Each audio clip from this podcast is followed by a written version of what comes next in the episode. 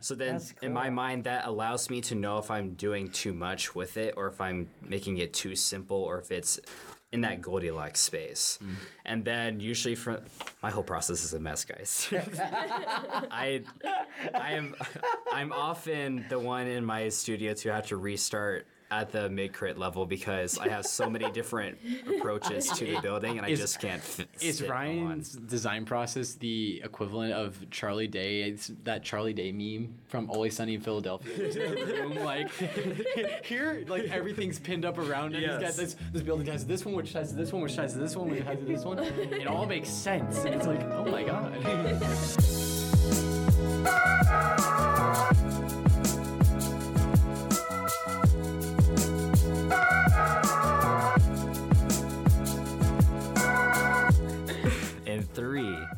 two, one. Hello, everybody. My name is Ryan, and you're listening to the Crit Room Podcast. I did it out of order. we're keeping it in anyways. Yeah, we're keeping it. Yeah, we're keeping that in. We're gonna keep going with it. Who are Who are you? I'm the co-host, Albert. Just Albert. And we asked two other people. I don't know who they are. Who are they? Zamboni. no, it's it's Abby. The one and only. and Sully. The other one and only. Hi, Sully. Hi, Sully. Hi, Abby. And today, ladies and gentlemen, we are going to be talking about the design process. We're going to expose our own, but also find out your own individual design process. Let's begin. So, Let's begin the surgery, bro. okay, we're gonna we're gonna start off by first breaking down what a typical design process is, and we'll we'll go through the layers and try to figure out some points from there. But typically how it works at least in our program is we start off with being given a prompt or some type of design Design brief. brief yeah that states what the type of project is like if it's a housing thing if it's a boys and girls club type of thing what the typical type of program is going to be in it and the location of it and maybe some history that the professor has researched beforehand or whatever and then it's up to us to do additional things aka start our design process and start to begin to make the project so we had a little bit of conversation beforehand trying to figure out what we typically start out with first. And it hovered between two different things, but we're going to start off with research further into the project first. So, my idea of research into project has changed a lot from first year all the way till now. Mm-hmm. And back in the days, I would say it used to consist mainly of just trying to figure out a lot of precedent studies of what this type of building typology is, some cool buildings of that style or typology, and then I would maybe additionally research the type of program that may or may not be able to link together or cooler ways of doing those things. But then nowadays, I feel like it has expanded to a whole different area of research where it's okay, they're giving us this site, but is there something that the community in this site needs that our project isn't even covering? And like, hmm. so I'm I'm very curious to see what your guys' take on that is. And is that your first process? See, more like here. Yeah. it's a late night, guys. Give us some credit. For me, I think a lot of it has to do with what the problem for the project is. And that always turns into, for me at least, I, I, I find myself researching um, different things based on the problem of each project that I do. So maybe sometimes I'm researching a lot more about the people. Maybe it's a lot more about the typology of the project itself. What it becomes is just um, which one like speaks to more. What's which one speaks more and which one has more of a story to it. Mm-hmm.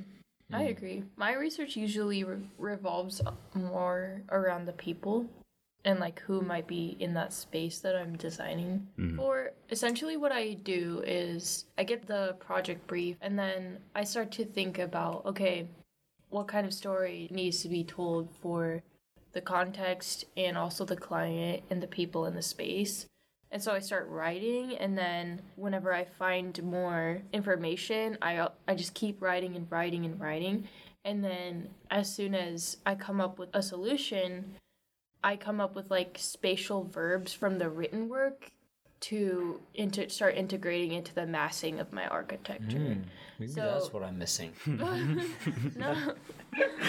um, yeah, so just like okay so for example i did a project that was the san antonio museum of new americans and it was a museum that existed to tell the stories that were previously untold of the immigrant populations in san antonio. And because there were so many strong notions of like breaking apart and departure and pursuit of a new life, I came up with this massing scheme that was a mass that was broken into two non symmetrical pieces, and then they were shifted away from each other in pursuit of different directions, and one was lifted higher th- than the other. But still, um, they were of the same proportion, representing that they were of the same place, mm-hmm. but one was different than the other. And so, whenever I started to learn about the stories of the people that I would be displaying in this museum, it gave me inspiration for like how I mm. was going to approach the massing and the site as well. So, mm. So your research tends to be a lot more towards the human side of things and trying to figure out more of the communities that your building is going to be serving than like actual building typologies, you would say. yeah, and I'm always thinking about the presentation from the very beginning and like the poetics of the mm. architecture. I mm-hmm. think that's a theme in my work. Hmm. So you're juggling all these things at the same time? I would hope so. I don't know. I try. The reason I bring that up is because the whole phrase design process has this connotation to it that you go in a sequence of mm-hmm. stages, and it often times is not that case for starting super basic level and a lot of mm-hmm. times for, you, for me at least you circle back a lot but we still call it a process even though it's still looping back and out of order most times. And mm-hmm. especially for me i found that i've never really had a whole sequence in terms of process. I just juggle a whole bunch of things in my brain too for some reason, massing seems to be the thing I want to focus on first. And then, like, okay, I should do a bit more research on making sure that massing is justifiable. What is massing? Oh, Yeah. Hmm. What is massing? Mm-hmm. It's the starting form of your building. some people call it the basic block. Others would call it more of a more of a sculptural basis thing. But the whole Bjarke Ingels diagrams, where it's the white box, and then the white box gets sliced in half, and then it shifts in place, or like one gets stacked on top of each other. That's the whole idea of massing. Mm-hmm. And is that I don't entirely believe that's like the, the right answer for that to be the first thing either because we've also started with other methods like beginning with a section drawing and Yeah. like what we want out of the mm-hmm. spaces sec- sectionally which i think is a really good tactic. Mm. But i found the like in the museum project just like since it was such a huge building i found mm-hmm. that that was an easy way to tackle that to start to begin to think about it and then dive into the inside of the building. Mm-hmm. But Oh yeah, because then the additional part of the whole massing thing is usually it's a pretty nice tool to allow you to visualize how big the program you're given actually takes up in terms of spatial area and volume. Where, for example, you'll be given like cafeteria a thousand square feet. Okay, I understand a thousand square feet, but how does that look? And then you do a hundred by whatever volume, and then you see that okay, those proportions are a little weird. How else can I scrap a thousand square feet out of two different or three different measurements? And then you keep going with those types of approaches until you land on a massing that looks appropriate and still does the same type of programmatic requirements. I'm that one person that just looks up factors. like when I get square footages, I'm like, okay, what's the perfect square square footage like rack factor here to use? And you know, Square root. that's I joke around that that's the only time I actually use math in architecture. yeah. I literally hate that part. I of hate it so much. Yeah. It's the worst. It's so bad. I'm like, okay, I'm gonna need to know how big is this, Mm-hmm. and then I usually um, I look at it. And I'm like, okay, we're gonna fudge the numbers a little bit because Yeah. yeah, Well, no, because I think, especially going back to that San Antonio project, a lot of what our professor encouraged us to do was argue for different numbers of square footage in our program. She gave us, I can't remember if they gave us a, a number to base it off of, and we had to argue for a different number, or we had to research a number and mm. then justify it later if it was appropriate or not. But in either case, I know other professors have done either of those approaches. And mm-hmm. for each of those cases, when I would have started out with the massing, that's where the research would precede that instead to figure out, okay, well, if this building is meant to service X amount of people, that's where the research starts to go in for me to start figuring out, okay, how big of a space does this need to be to service this many people? But also, let me look at images to see if that spatial quality seems to make sense in that case too. Mm-hmm. Because it might be a case where it's a huge gym, but then does that gym have to be huge? Or can it be hmm. a different type of gym hmm. that I see like or inspired by on Yeah. some images? Or if you do the research about your the people who are going to go in the building and you realize like oh your professor requested that you put a yoga studio in but then you do the research and you find out there's not really a need for that but then there's a need for something else in the community. Maybe it's worth trying to switch that out with something else if your professor allows it and mm-hmm. because breaking the rules can be a good thing sometimes. Mm-hmm. I Breaking think that's needed. Breaking the rules wins the game. True. We saw that in Ryan's project. I, I I took a page from Albert book and I bent the rules. it wasn't inherently against the rules. It was just a little bit of a exploration of what could be. Long story short, there was a. This kind of ties into the research component a bit more too, which really influenced a lot of my project actually. But um, so in the community or the neighborhood that we were building this project, our entire project type itself wasn't necessarily a solution for what the community would have needed. It was more of just the this is what the client would have wanted us to do anyways because it's attached to another theater. So it makes sense logically to place another theater related project next to it. So then instead of trying to like completely change the project and everything to make it better, because that in my brain that would be like completely changing the rules. Like it's not even the same project anymore. It, for me, it was more thinking outside the box of okay, how can I make this building at least give back to the community in some way, even though it's not like the perfect answer or the response that the community would need, like a grocery store or something that they don't have access to. What's a different way I could do that? And I saw the opportunity to allow this theater to open up onto the community itself, so that way they could have access to this thing that was being built in their neighborhood that may or may not have the financial access to. So it's not like the perfect situation, but it allowed me to go a bit beyond what our project was asking for and then propose to build on some additional space in the back of a different building that was next to our site in order to incorporate that space that was needed to do mm-hmm. that type of activity. Mm-hmm. I guess my research really tends to be like there's two parts of my research that I always tend to do is I research the site, just like the location itself. What is it known for? What is this? What is the place um, being used for currently? Mm-hmm. And then what are the adjacent spaces that I could potentially use and like take note of and then from there i also look into the the users of the space so like with uh, simona it was immigrants and it was the, the story of new americans and so me being a new american i had to really dig deep about what it meant to me to be an immigrant and so i did a lot of research of myself and other people as well which really took me to a different type of design process that I've never done in my previous projects. Because the previous projects, I didn't have that much connection to it, but this one I did have a lot of connection to it, and that's why the project itself was so meaningful to me. Mm-hmm. Mm-hmm. And you So- even you even got your citizenship during that project, Yeah. which was really cool. Yeah. Yeah. We were um, cheering for him when he came back into the class. Yeah. You're like, yeah, let's go over. Yeah, yeah. The two parts from here, the built environment, and then the second part is the per the people. Mm-hmm. Um, like how both of those tie together is the like the perfect marriage. There's not gonna be a perfect marriage, but there's definitely a way that there's a best answer, the best answer in the moment that you can go for. Yeah.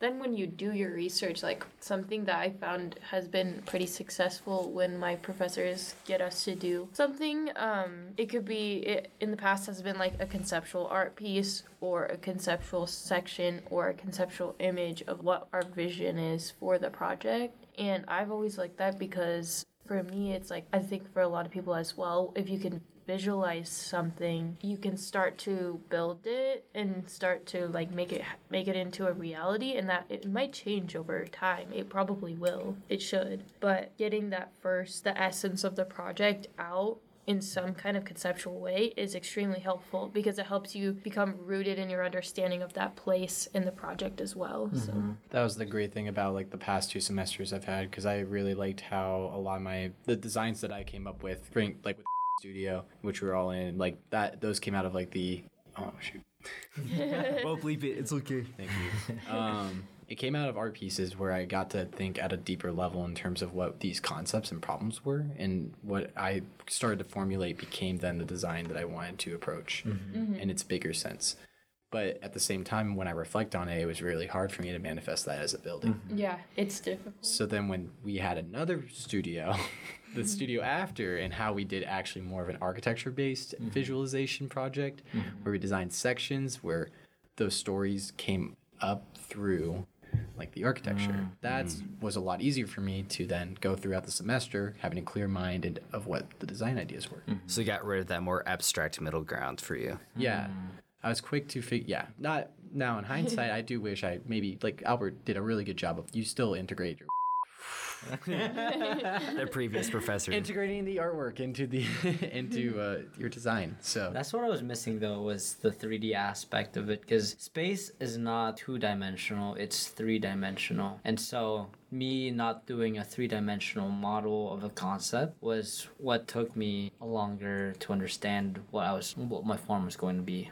Yeah, and well, and that's actually what that professor that you you're that you talked about did for us is the progression started with a 10 by 10 flat piece of art about the essence of the site and then a 10 by 10 more sculptural piece of mm-hmm. art and for me which this has been extremely beneficial in my interviews because it clearly shows the process of of moving from 2D to 3D conceptual into the architecture. It was taking those ideas from the 2D making them into spatial ideas but also like in, in a very abstract way and then finally translating it into the architecture which that has been my favorite method of schematic design. And I, it also helps me because i'm really into like the art side of architecture mm-hmm. and the mm-hmm.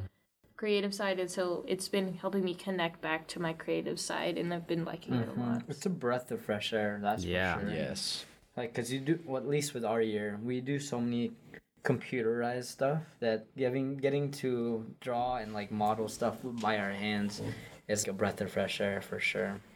I think for me at least. Mm-hmm. I think I don't know. Like in terms of research, how do you know what to look up in terms of research? Right. Like, we go back to the people. What do you what do you look up based on the project brief itself, so that you can learn to understand what the people need. always go beyond the project brief. For example, so we just recently did a competition, and the project brief was essentially saying, bring this community together, and then the history lies in, I think it was the Slovakian community. Like, the history was born from a Slovakian community, and now it's a bunch of fragmented, uh, different groups of people. And so you should acknowledge the past, but also celebrate the future. And so, like, that was, it was a pretty, if I'm remembering this right, Yeah. it was a pretty vague brief. And through our research, one would say that we might have wasted a lot of time just looking things up on the computer, but I think we came out with a very compelling story because we did the most research. And what we found is essentially like the community, the history that the brief was talking about was just one small piece of a lot of other historical events that mm-hmm. had happened in that place. Mm-hmm. And it never connected to the current population that lives there that was like primarily Latinx. And so we had to figure out a way to incorporate the changes that had happened in that city into our design because we were never we never got that from the project brief and it was a very quick competition too so like yeah, it it would have been day. easy to just read the brief, put it down, and just start working because it would have put us at an advantage. But we definitely had to go in and like do our own research about what this place looks like now because we weren't at the actual place. Mm-hmm. And so I think looking into like recent events, news stories, just like community, looking into Facebook groups, finding community groups, like trying to get in what the essence of that place is if you can't be there, like looking to social media, walking around on Google Earth, just mm-hmm. like doing the bare minimum. Yeah.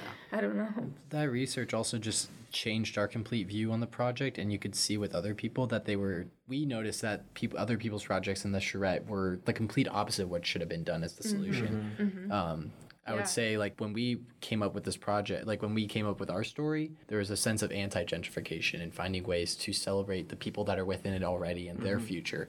But then the people that were creating the, their projects and designs and seeing those and their presentations, they were like very pro gen. It was just very much wow, this is not Yeah. solving the problem. This is actually incorporating to the problem rather than solving the problem. Oh my you know? gosh, yeah. So it was so interesting. I'm so happy that we got to do that, but then I'm like starting to relive the stress of like I. I was trying to do the second half. of It the was a 12 hour. It was a twelve hour research. It was a twelve hour 12 hour. um, design charrette. We were shaking turning that thing in. Yeah. But no tea, no shade. Actually, though, one of the components we found was that so the site was right below a highway bridge, and we, the highway bridge was what had cut off the site from the rest of the city and mm-hmm. essentially fragmented the city. Mm-hmm. And three of three or four of the projects that turned in were bridges, and they a bridge one won the project. We're like, guys, didn't you learn any? I don't know. We almost, but we almost did a bridge too, though. Which I was know, good that we but we didn't. But, you know, didn't. we didn't. We didn't. Which was Because good. we did our research. yeah. Yeah, that our story was really good, but the we go back to the idea of research, right? Research being the most important part. Mm-hmm. We didn't mm-hmm. show research. We just bunch of archi talk. Ar- Yeah, archi- we did a lot of I talk, feel like- talkitecture. Architecture. This is me being just ah, I don't want to get on this offset and rant, but like I think I think we were really early in presentations, and I feel like if we were later on in presentations, we could have low key roasted. There the was other not enough objectivity to Yeah. our Mm. The dog Yeah. walker, the filthy we could have dog. like walker. ours actually solves the problem. No. if you're listening, the if if you're the person that was walking your dog, During our review. don't walk your dog And- during a review. You signed up for this. You- We're gonna get, get canceled. Didn't even get off the air. and Boom, shut down. oh no. Mans was half asleep. Yeah, no. I think research itself in the, the whole entirety of the design process is the thing that will set your project apart from the rest of your peers in your studio. Oh, mm-hmm. And especially if it's done independently. But collaborative research is really important too, in terms of you can get a lot of ground covered in a shorter amount of time. And it's easier for your group to arrive on a, a relatively agreeable basis or agree upon the general context of what this project is mm-hmm. now that you've done your research. So Yeah. then you can go from there as a base and excel upwards to a better idea. I think that's what's so great about our project was just we saw these with the design charrette. We saw these problems that we saw in the community, right? And then we, based on our research, we were like, oh, this is how we can solve it, and it's mm-hmm. through kids, it's through children, because they don't have the same Preconceptions. preconception, social baggage as adults do. Yeah. Well, we, we would. We're operating under the assumption that children were the catalyst for social change. Speaking of concepts, you guys were mentioning that a lot earlier on. And then for some of our listeners who may not really understand what a concept is quite yet, they've heard about it in studio, they've heard about it being thrown around across other channels, and just what to you is a design concept and what justifies or dictates a good design hmm. concept versus a bad design concept. Hmm. saying something about that. He was like, it's not necessarily a concept, it's just a group of ideas that can create architecture. I don't know. When did he say that? After we turned in our exercise 0 mm-hmm. that's when he was like, concept, but not really. He was saying concept, but some people don't really understand concept, so he was just like a group of ideas that dictate mm-hmm. how your architecture works. Yeah. Okay, yeah. Yeah, so I guess what he, the way that he thinks about it is where you have your quote unquote concept, but then that informs an architectural language of how mm-hmm. things get put together and how the idea is carried through the entire architecture from like the program and the organization of space all the way through the details. Yeah, in the ideal world, the architectural concept is something I've grown to understand because of our professor this semester. Is that sure you can have that story and conceptual story and have a diagram that shows your party in terms of what essence you're trying to bring, but that's not the concept. Your mm-hmm. concept is how that manifests as architecture. Mm-hmm. And I didn't get that until like the last day. I didn't put something down it, like that. It can be hard too, because like if you take that very literally and you're saying like, oh, my concept is gosh, Being grounded. oh Throw them under the bus. no, I'm kidding. I'm trying to think like okay, so if your concept is oh, I want to lift some social burdens off of the people in my building, so I'm gonna put the building on stilts. It's like hmm, okay. don't don't maybe don't take things that literally. Yeah. Like I don't know. Sully scratching his right now. Oh no, my design. Well, I mean, you can. I guess that's how you tell your story as well. You can get away with that if you. Well, no, because a way that I've heard about it, and it makes sense to me, but in, when it got brought into the language of movies and filmmaking, when you're introducing this entire new universe, like for example, Star Wars or whatever, the whole concept, how they described it, was the rules of the universe and how it operates. For example, no one's gonna outright hmm. deny that, oh, spaceships can't just go to light speed or whatever. When you're watching a movie, everyone just, oh, this can happen now. Okay, cool. I'm interested to hear it. But it's more about the ways of how the story writer interprets the rules of what this universe operates in, which is hmm. like the rules itself way. being the concept in a way. If you, I'm trying to think of a better way to describe it, but it's It's the canon. yeah. Create the canon for your architecture. Yeah. For example, what Abby was saying, like you're trying to create this idea of uplifting or whatever. That whole idea of okay, how can you make things like explore what it means to be more in depth about uplifting? Does that literally mean to raise up the building? It can. Let's start there and we'll see what happens. So that becomes like the first rule. So okay, how can we make things feel like they're lighter, or mm-hmm. how can we make things feel like they're taller than What they makes probably uplifting mm-hmm. uplifting? do? Yeah. Yeah, or like you think about it in terms of structure. Like maybe you don't have heavy, like massive structure, but you have light filigree structure instead. Yeah. And Yeah, mm-hmm. like So it's like setting those rules. Or okay, this rule is everything has to be the anti-heavy, grounded, all this other stuff. Mm-hmm. So then the rules to regulate the rest of your design all the way through. yeah.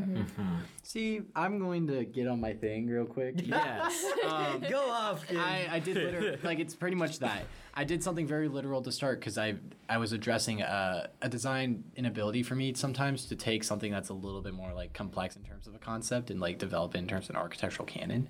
So I went for something very li- like I knew the time constraint we had this semester, so I was just like, you know, I'm gonna try to do this more of a grounded but uplifting.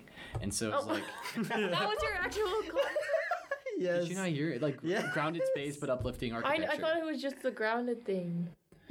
Oh, I grounded the building to start it. You know, that's what oh. Brian said. Let's ground the Yeah. building and start with it. Abby. Oh no, I feel terrible. Well, that's why. Uh, anyways, but you No, didn't put your but- building on stilts. No, stilts. so, I didn't put my building in stilts, but I did the opposite. I just sunk it in. Sully's Anyway. project was really good. But- though. Anyways, I Yeah. didn't. I I went further into it. I was like, how do mm-hmm. I subvert the space of grounded because I want it to feel like a grounded s- building on the outside, but on the inside, it's going to create our uplifting thing. So the construction of it was more uplifting. It was a wood frame mm-hmm. construction. Mm-hmm. You have like textural elements within it that create uplifted Yeah. spaces. And even then, even though you like you sunk it in, you also carved out spaces so that the spaces get light and and mm-hmm. so there Yes, are so- spaces to breathe where you can. It's uplifting. So I started literal, but I, it's like, how do you literal formally is an option you can do, but it's just you should go into that effort. Don't stop there. Don't Keep stop exploring. there. Keep exploring. Yeah. I mean, mm. mine was also like you can say that about mine too. Like it was very literal in terms of we're providing autonomy and control. So then for the users, so then that means we're breaking up the building into autonomous parts. So like your con- like your cons. I, I I could talk about this a bit, but like I think yours in a way is a lot about you're addressing the problem of what is the program we're studying. What is wrong about the domestic violence shelter, and how can mm-hmm. we change it with the co-housing? So all your formal strategies were Yeah. coming up with way the it's the Do you guys want to solution. give Each thing is Do the you guys want to give background? we could give to background. to yeah, so um, the Keep project that we did do um, was the idea of this co-housing project in Topeka, Kansas, and it was uh, revolves around the survivors of domestic violence. So, a lot of the program was complex, not only because we had to provide housing and communal spaces for these families, but also it had some community engagement um, program within it. So there was a daycare, there's advocacy offices, there was um, a secondary program we could choose. But this all came together, and it's like, how do we make this concept? And it, it stays with the families. All of us were like, while it's very important, like we could in, introduce the community engagement aspect, but it was all about the families and how that the public of Topeka and then those families interacted. So Yeah. I think mine was literal. In terms of architectural concept because I did a whole thing where I where I liked that I was writing down things and then I came across an architectural word and I mm-hmm. started thinking about how that word can articulate in terms of architecture. Yeah, that's that's my process too. Yeah. Mm-hmm. So then, and then I think yours and how you did your form and your concept, it was very much solving these pro- like each move you made was a solving of the problem, and that's what came up with your building, which was really cool. But doing it in the rules of your concept. Yeah, it Yes. wasn't like a series of, oh, I solved this problem, but that created a bunch of other ones. It was more systematic, thinking big picture and then making three moves to solve the problem. Mm-hmm. God, 'Cause I love looking your at it- project so much. But because looking at it on the other side of it, where if you don't create the rules for your architecture with the concepts, then you arrive at something that doesn't seem very cohesive or coherent all the way through, which is a problem that I had with my second year final project, where the central idea was the same, but then the quote unquote concepts or the rules that I had didn't apply to the rest of my building and stuff, which is mm-hmm. why it didn't make sense when I was talking about it. And I got very frustrated when I was presenting it because I know these are good solutions, but they don't agree with each other. They're not mm-hmm. following the canon or they're not following the rules of this concept that I talked about at the beginning. And then that's why all the jurors were flaming my design because they're like, you have all these things that you're saying, but you're not actually doing those like you said in your concepts. And I'm like, ah, you're so right. Ah. You hate it when the jurors Yeah. are right. So it's like there's a billion different ways to do something and solve the problem, but then how is it going to follow your rules, your concepts? And then that's to me what dictates a good one versus a bad one, which is if you can apply that concepts to the rest of your solutions for the projects. Uh, what's it called? Party? yeah, something like that. Don't know. So ultimately, a good concept should have some form of architectural conversation or just some vocabulary mm-hmm. yeah. And it that should, drives all your scales of your project. yes. Mm. And it should be rooted in place and research. Mm-hmm. Mm-hmm. Yeah, that's another good point that talking to my first years about, which is thinking about it in hindsight from a fourth year perspective, looking back down on first year. In our program, you learn up learning all about like the Ching books and then having to learn all these architecture rules of here's regulating lines, here's data, Hierarchy. here's hierarchy, It's yeah. the order. Here's the s- sequence of spaces, Repetition, repetition, rhythm. all these like Introverted versus extroverted. Datum, the big word. yeah, the architecture buzzwords and stuff. And you're First year is essentially one vocabulary year. Yeah. essentially the task for first year is to use all these vocabulary words and create a concept for using those words and then That's so difficult. yeah it's for very me. Uh-huh. yeah Yeah. Because difficult for me as well. yeah because what you learn throughout the rest of the years in our program is that those vocabulary words aren't the concepts it's just a way of doing a way of organizing your thoughts and applying them to mm-hmm. your Yes. project The- Facts. Yeah. And also 90 90%, 99% of the world isn't going to know what the heck you're talking about when you use that kind of Mm-hmm. vocabulary in language. Like other architects will, but like when you get further along the program, your clients are real people that your professor brings in and you Yeah. can't just be like, "So I organized everything along the datums of the street." No one's going to know what that is. Yeah. So Yeah. Imagine like presenting your project and your client is like the concept is hierarchy. they're like, "Wait, so Wait, what?" But they're, as I described it to my first years, is all those vocabulary words are tools in your design toolbox to make your building or your project become a thing based off of your mm-hmm. concept. For example, the whole idea of, again, we use lifting up or whatever, instead of thinking about it as your vocabulary words of like, Oh, yeah. So what? No, That's go a ahead, great go ahead. application. So with the uplifting thing, okay, maybe you indicate hierarchy of certain spaces by lifting them up. Yeah. Yeah. So then you're just yeah, again, just applying your rules and the tools to make those rules apply mm-hmm. to your design is how you can start compose this cohesive architecture project. Mm-hmm. People will start to understand it a bit more because those rules are understood by other architects and design professionals, but they're understood visually by other normal people. For example, regulating lines of repetition. People don't think about that on the street or whatever, but they can tell if something has a pattern to it by looking at it. Mm-hmm. They can tell if something is having this regulating line or like it's all aligned on something by looking at it. They don't know what it's called, but they know it when Yeah. they see it. I was talking to your mom and dad about this, um, about Abby's project actually. After you guys were all done presenting, I um, they talked to me about um, why Abby started shifting stuff with her like her bungalows, and they were like, "Yeah, that doesn't make sense to me." But then when she explained why she shifted the idea of shifting architecturally, they, they started to understand why she shifted it, and it was because of the, the ideas of autonomy within the whole place and then creating those moments for those the users as well. But his parents are not like architectures but architecture professionals but they understood the ideas. I appreciated it a lot. That's like the whole thing where uh, you see the cheesy poster that's good design is never seen. Because it's like, if things are all aligned and like the panels on a wall are aligned with the panels on the floor, you wouldn't really notice that. But um, if you see like an outlet that's in a random ass place and it's badly designed, you're going to notice that. Like, it's not aligned on a regulating line, it's not designed within the system. It's like, yeah. postmodern architects the stair goes to nowhere. What if they challenged the idea of a staircase? I mean, they could go nowhere. It goes to a wall. I was gonna say, oh, good Oh, architecture no, not the isn't Vanna Venturi house. good architecture isn't seen because you when you design good things and integrate all the systems together well, Yeah, like it my, should all interweave really well, and you shouldn't have to really see those things. yeah, like shout out Roman Mars from 99% Invisible. Notice us, please. no, but his whole his book is is all about like things within design in the street that we don't notice and like, how well they function and work together. Hmm. And that just makes me think about there are so many things that are designed to just function well and not be necessarily noticed by people. And what we do notice usually is like things that are out of place because they're different and they don't follow the, the same order that we are used to. Mm-hmm. Mm-hmm. And then that same thing applies to when your concept isn't coherent in your project. If everything else follows it, but then something else is out of place, you notice that one thing and it becomes the quote unquote flaw to your project because it's no longer following your rules or whatever. Mm-hmm. And then the last thing I wanted to touch on in terms of the concept too is like Abby was just hinting at it, but or Albert or Abby, I can't remember, was hinting at the idea of why.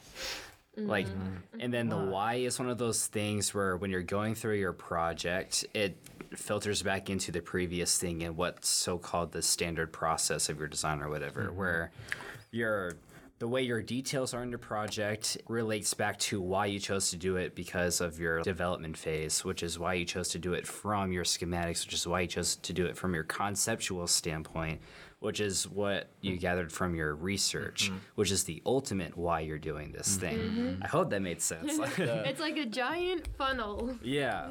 The the what, why, how. Yeah. Remember that. The what is your concept. The why is why is it why is this concept tying back to your story, and the how is how is it being applied to all the scales. Yes. Mm-hmm. That's that's perfect. So I didn't realize that this is something we talked about uh, last semester. We had a jazz musician And it was like, come in what? too, in in our studio, and he was like talking about improvisation mm-hmm. Mm-hmm. and how like excuse me for saying like so much. oh, I know someone in one of our professors is gonna kill me. But when he said Get how abused. like we just kidding. Well when we hear improv it's very crazy and we don't necessarily understand it but the same jazz musicians use that same toolbox uh, and they have a certain canon to their improv based on the song and then the key signature that it's in and all these different factors and he always s- says to his students What'd you "What base is- that on? What'd you base it on? yeah, Yeah. What, based on what? Based on yeah, what? he always says to the students, based on what? And that should be true for architecture as well. yeah. That goes into a couple of things, and we can talk about like precedents. Yeah. But I also think that ties in order. In architecture, you kind of have to ha- you have to have that order to be the objective versus the form and function, which is the subjective. Like these things, if once you have something objectively down in order and the geometry, um, that's what allows you to then create those build those mm-hmm. ideas and through the form and function of your building.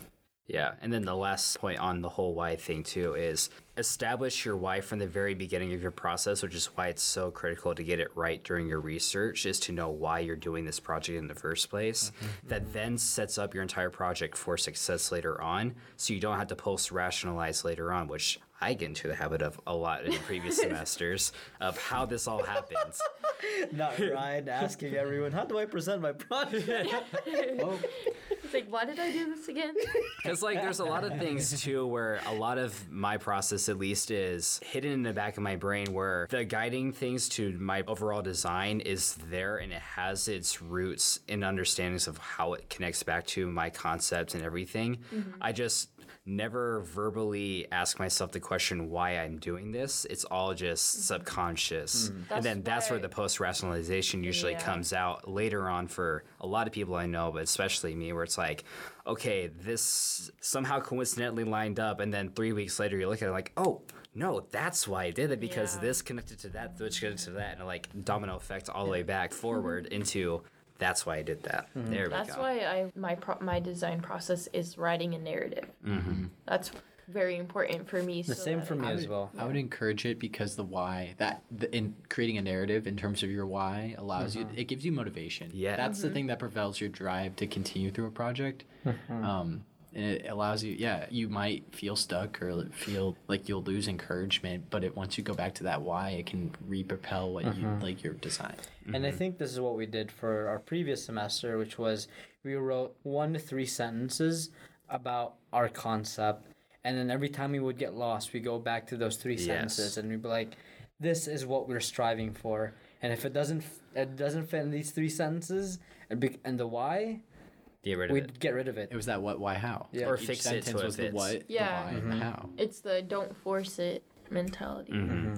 Yeah, and she would enforce us to have it written out on a sticky note or note card and like taped mm-hmm. in front of our desk, so we had to look at it every single time. Yeah, and every day we would recite that, recite those three sentences every day. It sounds a bit obsessive, but it really works. Uh, well, also because we a lot of us had to start out with more of six or seven sentences. Yeah. And then over a few class periods, then we got down to the essence of two or three sentences being our concept. Yeah, and then briefly before we move on to schematic and then development stuff, I wanted to touch on the whole precedent thing too, because for example, this ties in a little bit more earlier with the uh, research component and the concept too, but. Um, I know you guys were talking that you're heavily influenced in your process with researching things about like people in the community and stuff.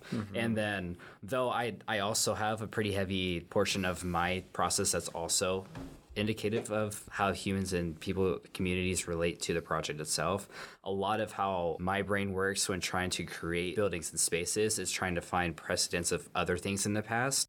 Because I have a very engineering type of brain where I like to look at what existed before and how to make it better mm-hmm. than it mm-hmm. used to be in the previous versions, or find the best things of this design, find the best things of this design. Use those three sentences in order to inspire a newer version of both of those things combined mm-hmm. until it becomes something original and new that becomes my own personal precedent that I look at for myself to create this building mm-hmm. moving forward. So going back in on my process again too, a lot of my stuff is inspired from I hate to admit it, but like ArchDaily and Pinterest, looking at all the interesting looking buildings because to me at least again going back to the idea that most people aren't going to understand the architecture languages and vocabulary words but they see a good design and they know what good design looks like. Mm-hmm. So with that visceral motion in mind knowing that if i see something good and then i'm able to pair that with the good like architectural concept too then it's going to make a powerhouse of a project. Mm.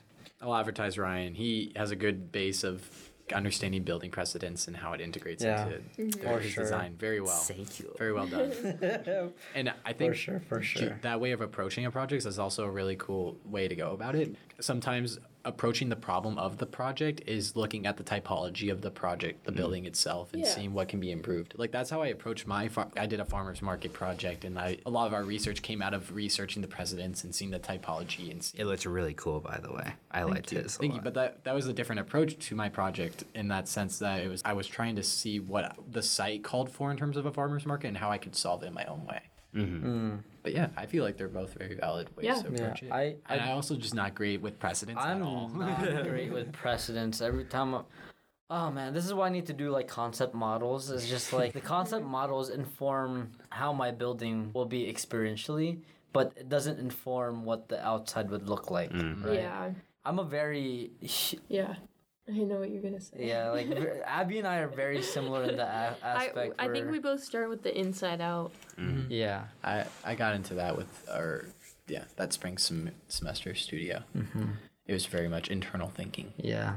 What are the spaces inside going to feel, look like, and just be in? And then that informs, like the activities inside those spaces informs what the outside would look like. But then I have a hard time bridging those two aspects. So that's why it's hard for me to understand the precedence part uh, aspect. Yeah. Right. And that's where my method or the method that I use has a bit of a caveat to it that I've found recently after talking to a couple of different people and coming out of the semester previously is when you're looking at precedents, it's really important to analyze all the precedents that you're planning on using for your project and getting inspired from. Because if you're just looking at something for the bare reason that it's cool looking, it's not going to turn out too well in your project later on. Because again, you have to remind yourself of why are you going to include this precedent in your project? Mm-hmm. Yeah. because if you're, there's zero reason to it other than it looks cool then that's going to be the part in your project that doesn't follow the rest of your rules like if you remember back to earlier in the podcast. Mm-hmm. So then recently i had a moment like this where i was talking with albert about the cladding that i was using for outside of my black box where i had a it came from a good intention of i saw a precedent it had a really cool look to it where it had these panels that had LED lights underneath them. So from an outside effect, it looked like the panels were glowing and creating this light box feature. So that way it became a beacon for the community to go to. But then, even though that reason was still there, it didn't match the rest of the context and the rest of the why in the project or follow the same rules, which was brick in the project that I was using materiality wise. But then the precedent I found was using metal. So it's these two different clashing things, and I was constantly trying to post rationalize why this metal should be able to fit because it looks really cool, and I know it's going to be a really cool solution to this problem. But then ultimately, I scrapped it in favor of using the material that I had before, which was brick, and just trying to figure out a different way to solve that problem. Mm-hmm. Mm-hmm. This is a question for you, Ryan, because you're really good at this. Like, is one building okay for just a precedent to do a project? And if not, well, I mean, it, another question could be like, when is too many buildings for precedents too much? Like, when does a building mm-hmm. become a Frankenstein building because you use so many buil- different kinds of buildings to create something The that curse of the Pinterest. building. yes. no, that's.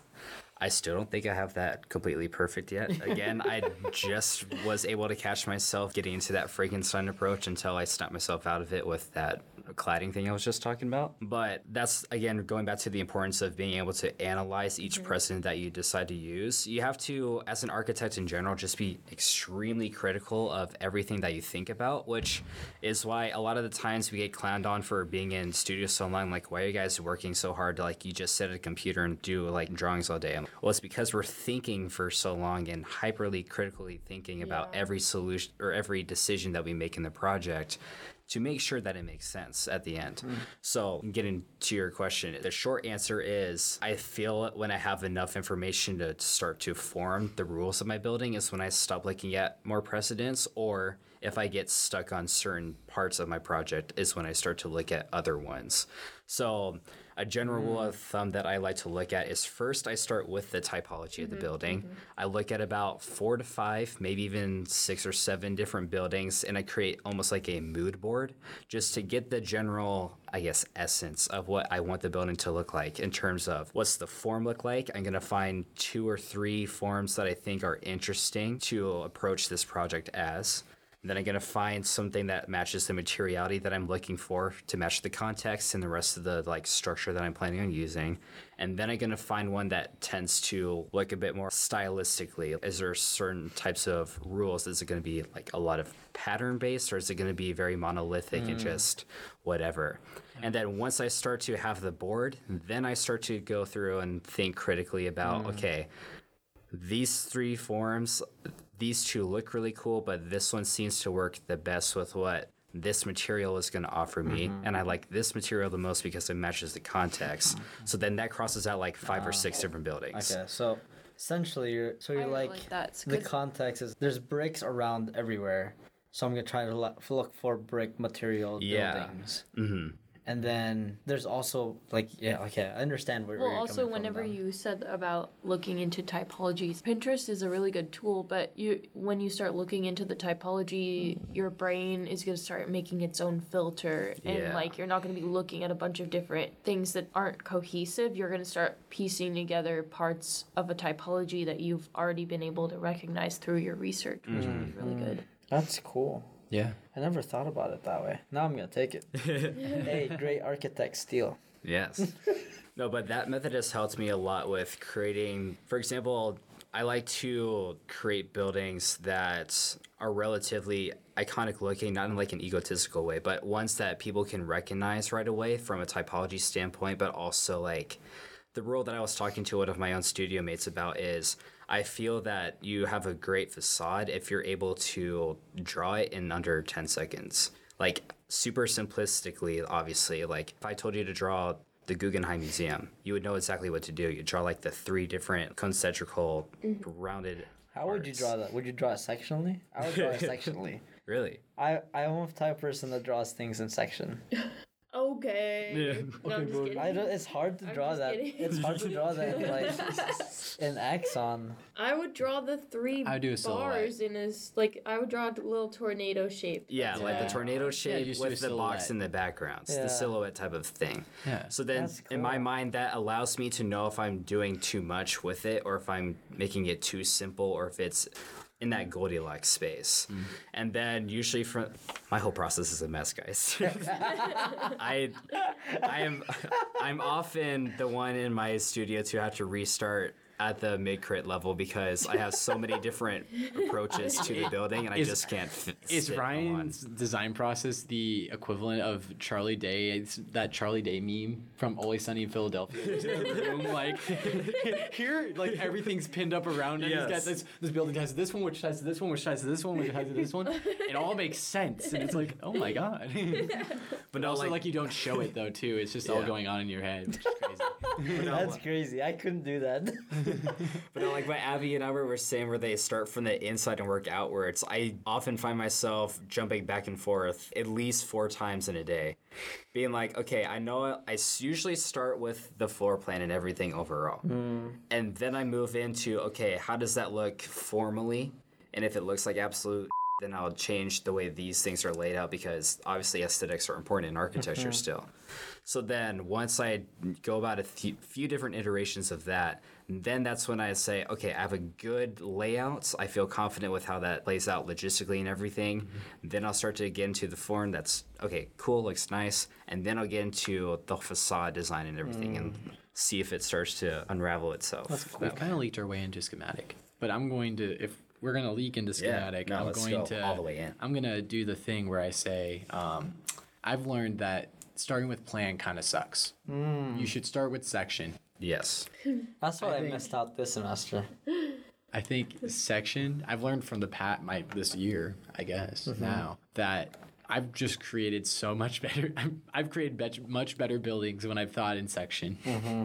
That and thought about the space within in that sense in a scale that's more about the human like Yeah. looking versus bird's eye view looking at a per like Yeah. bird's eye looking at a space because you just interpret it better Yeah, that and I've also had two experiences in a row where I've been uh, putting the sections of my presentation before the plans. Mm-hmm. Especially like it first started with the Simona one, and then the jurors were like, "I liked how you put the sections in front of the plans because I felt like I could understand how the building was laid out more than the actual floor plans." I'm Ah. like, "Whoa, Yeah, really?" that's because we experienced. That's on accident, but yeah, okay. yeah So then I took that to like my competition presentation this time, and it still, I think, had a good effect after on too. Especially now that this one is doing so much more complex things in section that you just can't interpret in the plan anyways. But that's interesting how you thought about that, Silly. yeah i mean yeah your buildings your build your building spoke really well in section and mm. elevation and i think those drawings were like the strong like those were very strong like in mm-hmm. your in your presentation. I had a hard time doing things in plan this semester. Because like the idea of introversion and extroversion. Your second floor. Like i slowly saw this was like he he saw me struggle this semester. This dude, this dude changed the color of his rhino background so he could feel more productive. Meanwhile, like he did blue, he did blue because it looks like a blueprint, and then me with my watermelon colors, uh, green faded to purple. I'm like, what is going on here? I need to change back to gray. Anyways, I just have the defaults. You just have defaults? I'm a default girl. um, Oh, this is how you win a mango. Yes. Okay, I gotta go back. yeah, go back. We're going back. Because I spend more time actually doing my work. then changing the background colors. what if it's some turquoise blue? I also No, learned that in Rhino. blue. I learned in Rhino that you can use an image yeah, as the backdrop. that was fun. That was creepy. Oh no. I learned in schematic though, like I have multiple different forms that end up coming out of the idea of the concept, like actual forms, or you're saying what? like massing forms type of stuff. Mm-hmm. And then the, I scrap whichever ones are the most garbage, and then keep the ones that have the most that bears the most fruit, and then go into a, a tree where you split them up into different types of forms again, and then see which one works the best. Mm-hmm. I don't know. Plans are hard for me. I like to think in section. Yeah, that I think. Well, I was so- talking about this earlier, but I love doing like some kind of artistic conceptual thing in the beginning hmm. of a project when I'm also doing my research, because then those two things c- collide. But mm-hmm. this this semester we did a section along with our research, mm-hmm. and it was a conceptual section, and I really liked it. I used like collage style rendering to get the essence of it across and that's what kicked my project off i liked that method i think i'm i think i'm starting to find my process through doing some kind of artistic thing in the beginning yes. That professor from last semester opened a new box for me. Yes. Oh, well my and third i eye. also had a, a professor previous that um, did that with watercolors Mm. and that really sparked that for me too. And so, so then like going into the Right, next and we had a professor, professor- and then into this professor it's just yeah. Yeah. it was it's been really good. I think we had a that's what professor that did charcoal renders with us, mm-hmm. and that, in a way, was like mm-hmm. an introduction. I But think that's what um, that professor was trying to get us for us in our studio during that time, but we didn't understand because this man just said, "Just sketch," and I'm like, "What am I supposed to sketch?" and He was we would- too big brain for us. We, we couldn't connect to him on a second grade or a second uh, year basis. second grade basis. yeah, That's how it felt. difference. it really did feel like that. The man's was actually right though. Like you need to think creatively and just just start sketching, no matter how well bad it is. Just sketch and then we'll pin it up and then talk about it. It also looks good on your presentations. Mm-hmm. Ryan's really good at making sketches. I was gonna say that's a little outside of the, the process part of itself, but it is a good point to bring up. That well, I'll put it this way, so it still ties in with the co- or topic. But so before even touching the computer, I like to draw out as much as I can by hand, so that way I can see everything that I wanted to do, and I'm not already needing to figure out numbers. And for example, sketching out a simple box on a piece of paper is super easy for me to do. But then to go into Rhino or something or some type of modeling program, I know how to immediately put dimensions to this box, and I don't even know what I want that mm-hmm. box to be mm-hmm. yet. Yep. So then to me, that's a constraint early on. So I like to do everything on paper because I don't have to figure out the height of things. I don't have to think about it that way. So it has a little bit of drawbacks because later you have to figure out all the errors of your sketch and you drew your floors way too thin, but then in the actuality, you can't make your floors that thin. So then you have a mm-hmm. little bit of error with how your drawing of your elevation looks versus your actual elevation looks. So mm-hmm. it's a bit of a pro and con, but Yeah. it's faster for me to get ideas out on paper and it looks good on presentations when you show them that process work Mm-hmm. when it's done by hand. Mm-hmm. Yeah, I think technology does have some prohibitive pro- or qualities to it. Like for example, so over break, my dad, he's a contractor and he's like, "Oh, I want to like tear the roof off our house, put this on it, put giant windows in, blah blah." blah. And then I show him I show him my project. He's like, "You can make that?" and then he goes, "Okay, can you do this and this and this for me?" And I'm like trying to show him like how, exactly how tedious Yeah. using our softwares are. I'm like, okay, what's the length of this wall? What's the mm-hmm. length of the inside of that wall? What's the height of the ceiling? Yeah. Okay, now I have to type it all in, and he and he started to realize how how tedious things are. It's not just a matter of drawing and erasing. It's mm-hmm. like so much goes into that. So, mm-hmm. Yeah. Talk about open concept. We're taking off the roof. and the ceiling. Take the lid off. the ceiling is the roof, and they're not there. but the nature of schematic phase basically just being iterations and going back and fixing problems that you find out later in that schematic process.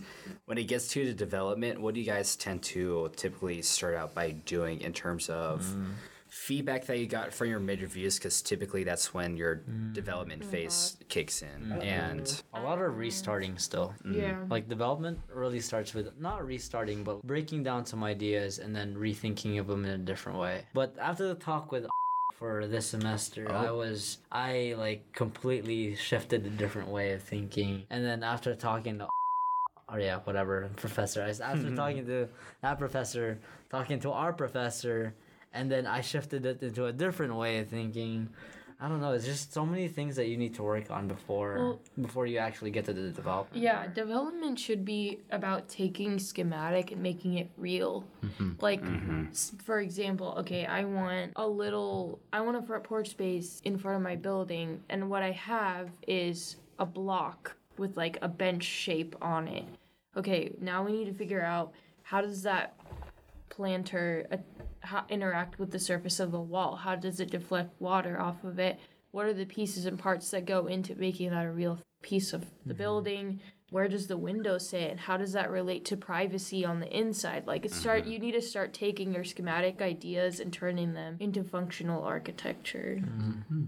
yeah. Structure. Structure. Structure. Structure and construction. That's basically, Yeah. in a way, what it is. Yeah.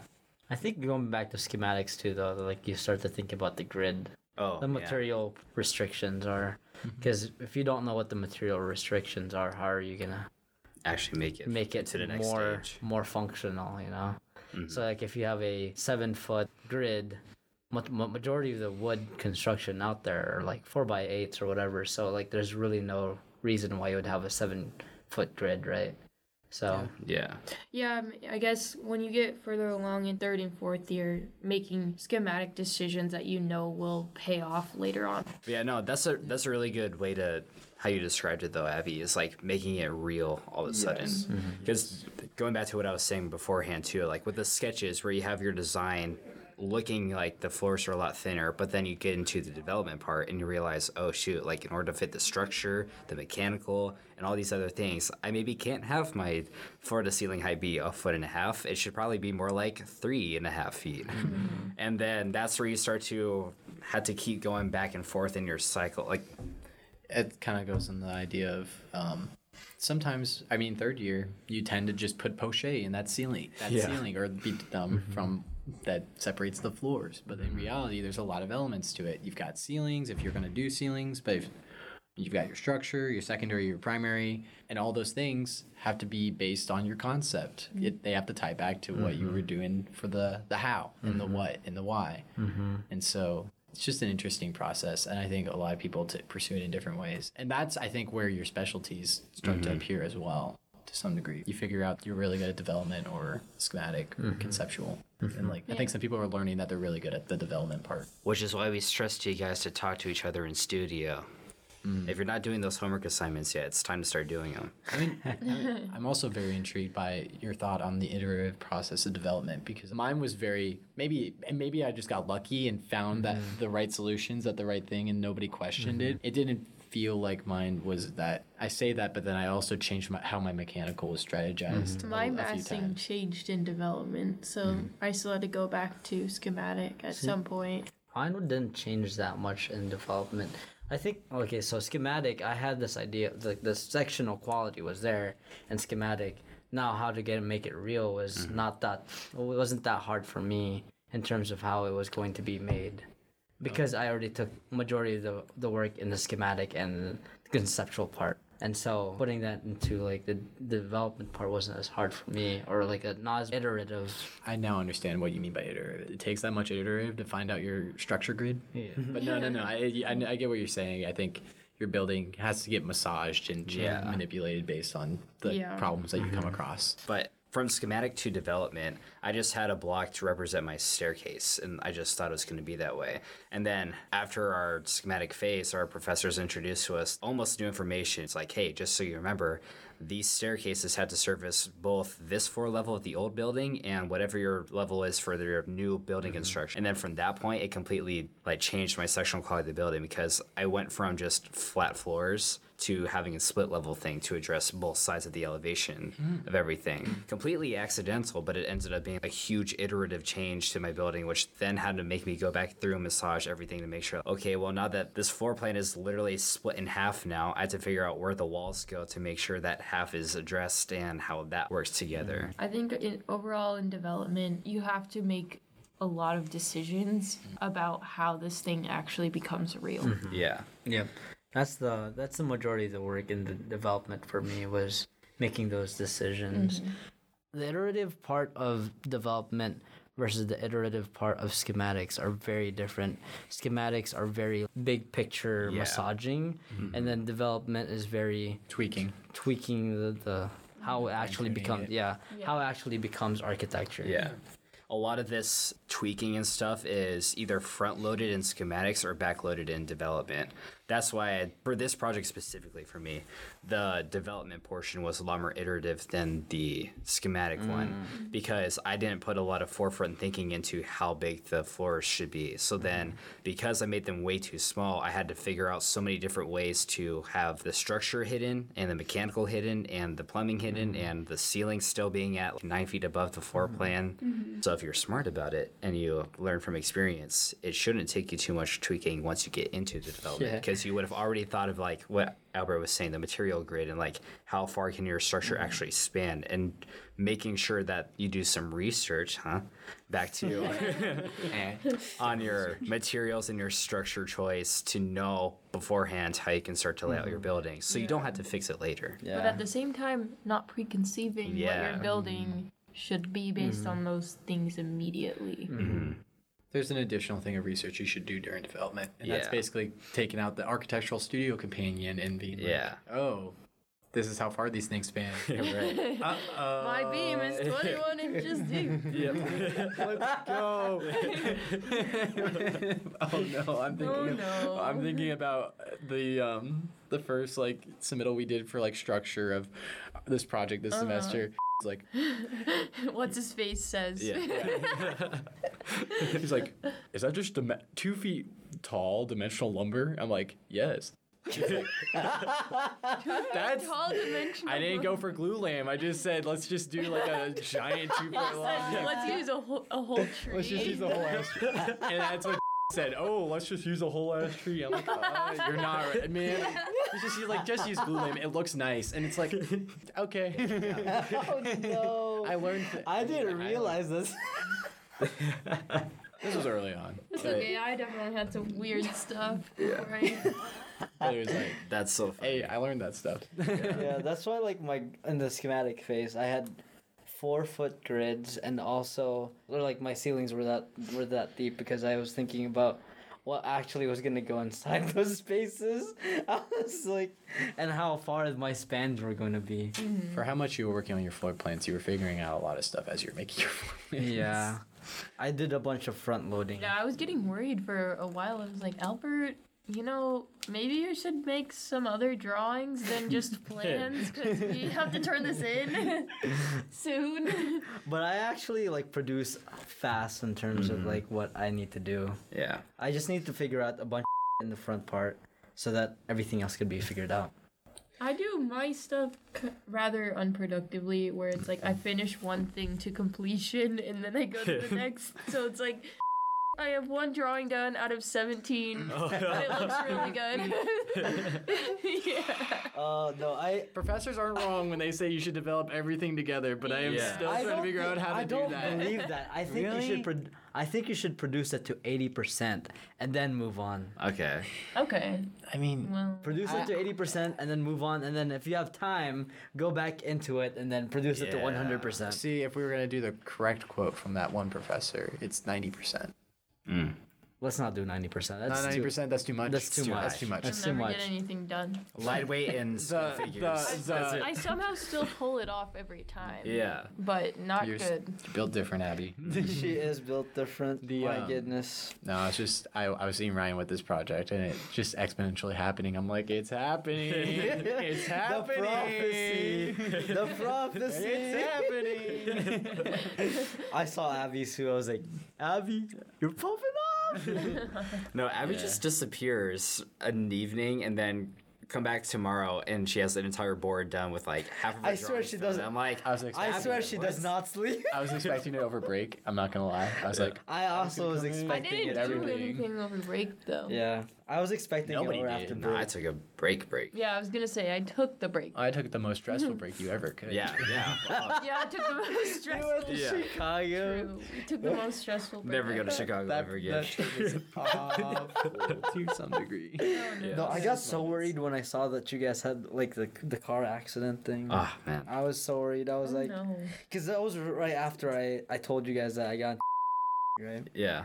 and then and and then I saw that and I was like, oh, they got too excited. Oh no. The universe was like, "You're not in studio." Yeah. Sucks. No, the universe was like, you're not with your family. Sucks. oh yeah. And then like the Just be at home with your family. the fact that you guys couldn't even go to any restaurant during Thanksgiving too was Yeah, just that like, was that was a fun we time. knew What'd you that. eat? We knew that. We Well, ate funny- Popeyes yeah, at I the was train. gonna say we ate funny Popeyes at the train station. oh no. That's the only And- thing and- that was open. And then we went to the Popeyes, and they're like, "We only have chicken." And I'm like, I would hope Wait, so." Can I get a sandwich? That's No. not chicken. I'm like, like, wait, it isn't? it's not chicken. It's like, no, we only do have chicken. Like the like the bone, the buckets the of bucket chicken stuff. and stuff. Oh, okay. They had every the whole they had the whole menu and Like, they it was didn't have a- chicken a tenders, rough they paper the menu of just didn't have oh we only have chicken. Here's what those prices Oh are. my Yeah. gosh. And uh, So that was our I was like, you got dipping sauces? And he's like, nah. we got barbecue. no, thank you. Yeah. It was, Oh, uh, that's Uh, cursed. What? That's one of the most fun. memorable moments, though, like Yeah. in your life. Trauma creates Yeah. experience. Won't forget it. Not happy that I won't be able to forget it though. you guys look like you're enjoying it for a little bit. It, it was moments. I like the run. yeah. The fun yeah. The 5K. It's the cursed stuff that The turkey makes trot. the best Yeah. stories. Yes. Like me being so sleep deprived that I stick my credit card in the bill slot of the vending machine.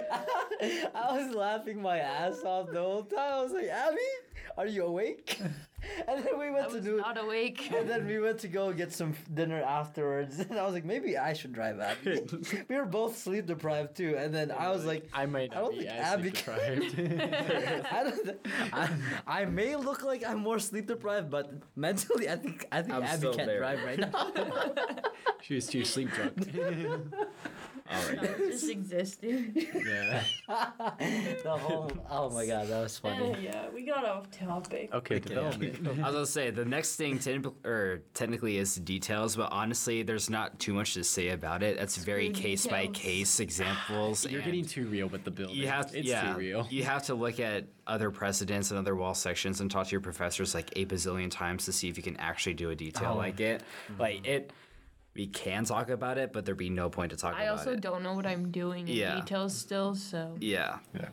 Neither am I. Look at magazines. That's what I'll say. yeah. At the uh, detail magazines, they're very good. In books. and books and um Yeah. other drawings. Go to the library, guys. Yes. Go to the That's your Go to your local And just library in copy it. Basically. the That's what- only time I will ever tell people to copy something they see in the book is with details because they already figured out how to do it, so you don't have to figure out how to do it. That's the only time I look for precedents. yeah. Wall sections. Wall yes. yes. No, the next part I think is something that we can actually get into pretty good, which is like the final part, the presentations, the storytelling, the mm. visualizations, and presenting all of the work that you just did from the research to your conceptual design to your development and now you're here at the present. Details only had like 30 seconds.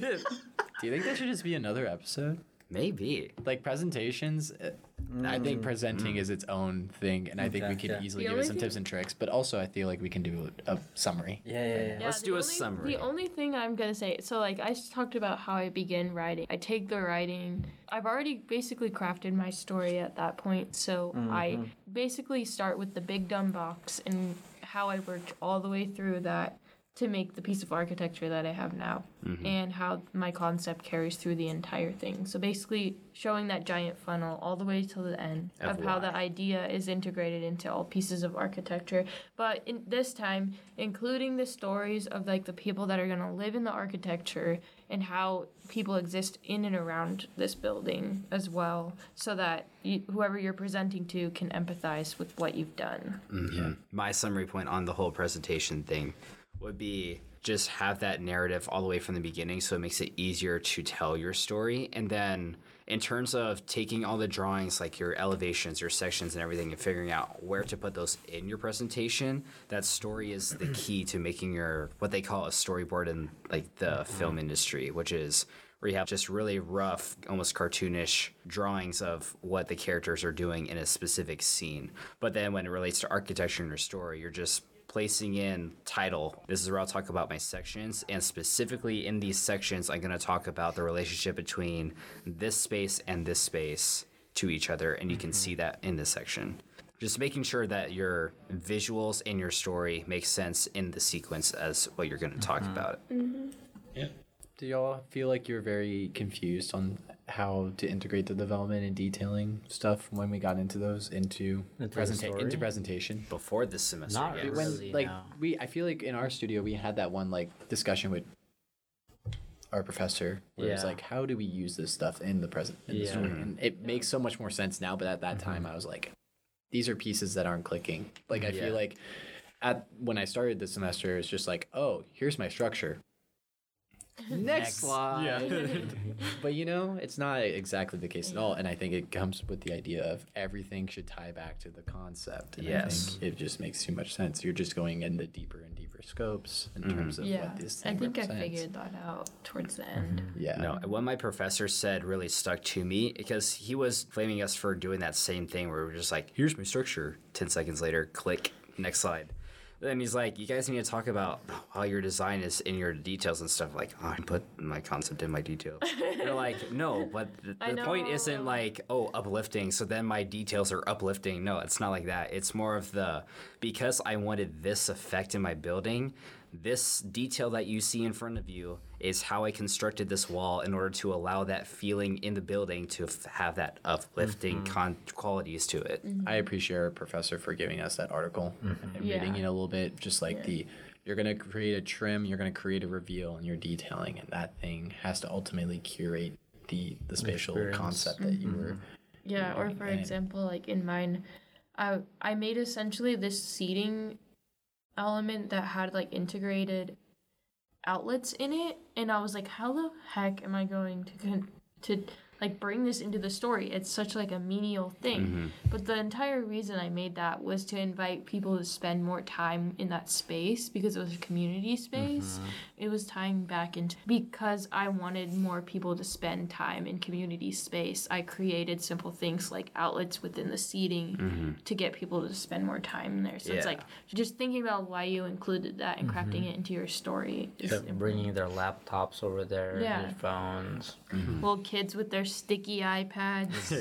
i didn't know that was called banquette seating Now I knew. now i know because of the outlets It's Because because, of the outlets. only because of the outlets. only because I guess I'll start off with my final thought. My final thought over the whole like design process thing is number one, everyone's is slightly different from each other's, but that's not a bad thing. You can learn a lot from hearing how other people go about their process and maybe learn a bit more on how to be efficient with it. Also, in terms of a lesson to take away from this that I would want others to have is to really make sure that you have your why figured out from the beginning, even if it means going beyond the scope of your project and your research and just figuring out exactly what this project should be for your clients, but how it can be even more to your clients and the mm-hmm. community surrounding it. Of course, every project's going to be a little bit different in how that gets interpreted, but that's also why you have to do the research to figure it out. Yeah. Mm-hmm. I think my main takeaway is do the research, front load everything onto the research, because figuring out a solution is through the research. For figuring out your research and doing all possible like avenues that you need to take so that you understand the people, the, the culture, the, the built environment, so that you can make architecture is one of the most important things. So I think for me, really hone in on research and how that turns into a concept. just looking for poetics in hmm. the simple things in life hmm. can bring you a long way and I know that not everyone connects with the poetics of architecture, but just looking in, into how you're going to start telling your story and because life is awesome and beautiful and you can find the most simple crazy poetic ideas within nature and within culture so just looking for those cues can give you inspiration to start and if you start crafting your story from the very beginning it makes it a lot easier to tell that story mm-hmm. at the end. Yeah. Architecture first and do architecture and then end it with architecture once again. Yeah. The design process is very. I'll end it on like the design process is such a complex and can be s- and dynamic and can be different for every individual. But as long as you have a really good concept and have that what, why, and how in that three sentences, mm-hmm. start every project with that. If I can give some good advice and mm-hmm. and what that concept is should be applied to every scale. So don't don't drive away from it. Mm-hmm. So yeah. All right. Well, thank you everybody for listening to this episode of the Grit Room Podcast. I've been your host, Ryan. I've been your co-ho. co-ho? Cow I'm your co-ho, Albert. Just What? Albert. Ryan is now the co-host. I am the go ho now. and our and our two guests, Abby and Sully. Great to be here again. Thank you guys. Bye. All right, and before you guys click off of this episode, please make sure you're actually subscribed or following us, and please share this with somebody else because that'd be really cool. Okay, bye.